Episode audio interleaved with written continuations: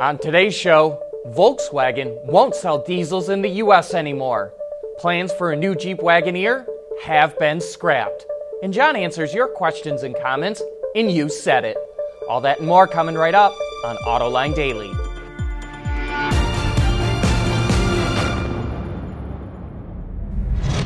This is AutoLine Daily, the show for enthusiasts of the automotive industry. The Jeep brand keeps expanding its lineup into new segments, and it had plans to move more upscale, moving a whole segment above the Grand Cherokee. But now Auto Forecast Solutions reports that plans for the twenty nineteen Jeep Grand Wagoneer have been canceled.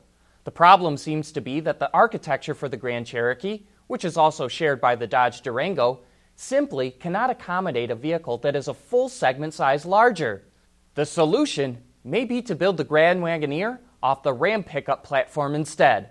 The most expensive Jeep right now is the S R T Grand Cherokee, which costs about sixty-five grand. Jeep sees the opportunity to go even further upscale than that. Well, this could be the least surprising news we've reported all year. Volkswagen isn't going to sell diesels in the U S anymore. C E O Herbert Deiss told German newspaper Handelsblatt that the company is, quote, working under the assumption that we will no longer offer diesel vehicles in the United States. And that's a big blow for the company, especially for its dealers. Through October, V W sales are down thirteen percent in the U S, mainly because it hasn't been able to sell diesels since last year. But V W isn't the only German automaker looking to dump its diesels in the U S. Automotive News reports Mercedes is considering doing the same due to slumping demand. It's currently conducting consumer research to see if it should dump diesels. The E P A is also conducting stricter tests in the wake of the diesel scandal, and that's delayed certification for several diesels that Mercedes wants to come out with. And that's also causing the company to rethink its diesel strategy. We'll be back with more right after this. AutoLine Daily is brought to you by Bridgestone Tires, your journey, our passion. Dow Automotive Systems, advanced materials that deliver better results. And by Lear, a global leader in automotive seating and electrical systems. Back in two thousand nine, G M introduced hybrid versions of its Silverado and Sierra pickup trucks. Those models ended up being discontinued due to low sales. But now another company is jumping into electrified trucks. The Workhorse Group, which makes electric delivery vehicles and drones, is getting set to come out with an extended range pickup concept called the W fifteen. It has an estimated eighty mile range on electric power and is equipped with a gasoline engine that will kick in once the battery is depleted. The truck, which is aimed at fleet buyers, will make its official debut at the A C T Expo in California next May. You know, BorgWarner is a traditional powertrain supplier that can trace its roots back to the nineteenth century. Its expertise was primarily centered around the internal combustion engine, but in today's increasingly electrified world, the company is modifying its business strategy. Last year it bought Remy International, the company that was once known as Delco Remy and used to be a part of General Motors. Now Borg supplies belt alternator starters, a very low-cost way to achieve stop-start technology in mild hybrids.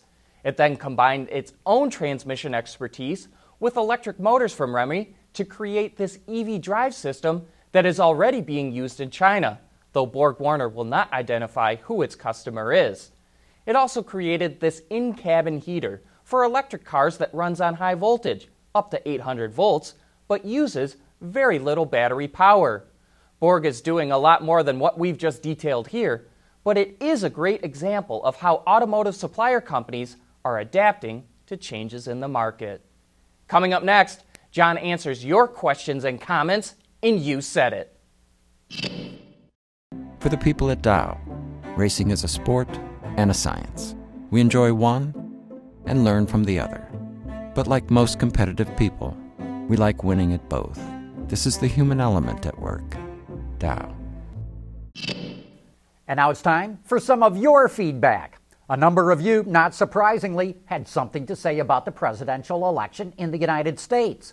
Nobody Important says, the U S A automotive industry has been crippled by left-leaning ideals for half a century. Let's try it Trump's way for a change. We might actually rediscover how to win again. You know, I'm not sure anybody would say crippled. Nobody important. This industry is enjoying all-time record sales and all-time profits. That doesn't sound crippled to me, but that's not to say that Trump cannot help the industry. Centurion nineteen seventy-three is on the other side of the fence. He says, I expect a disaster if Trump implements his insane ideas, but hopefully Senate plus car makers lobbyists will stop anything too crazy. Actually, the lobbying group is already asking Trump to back off on regulations.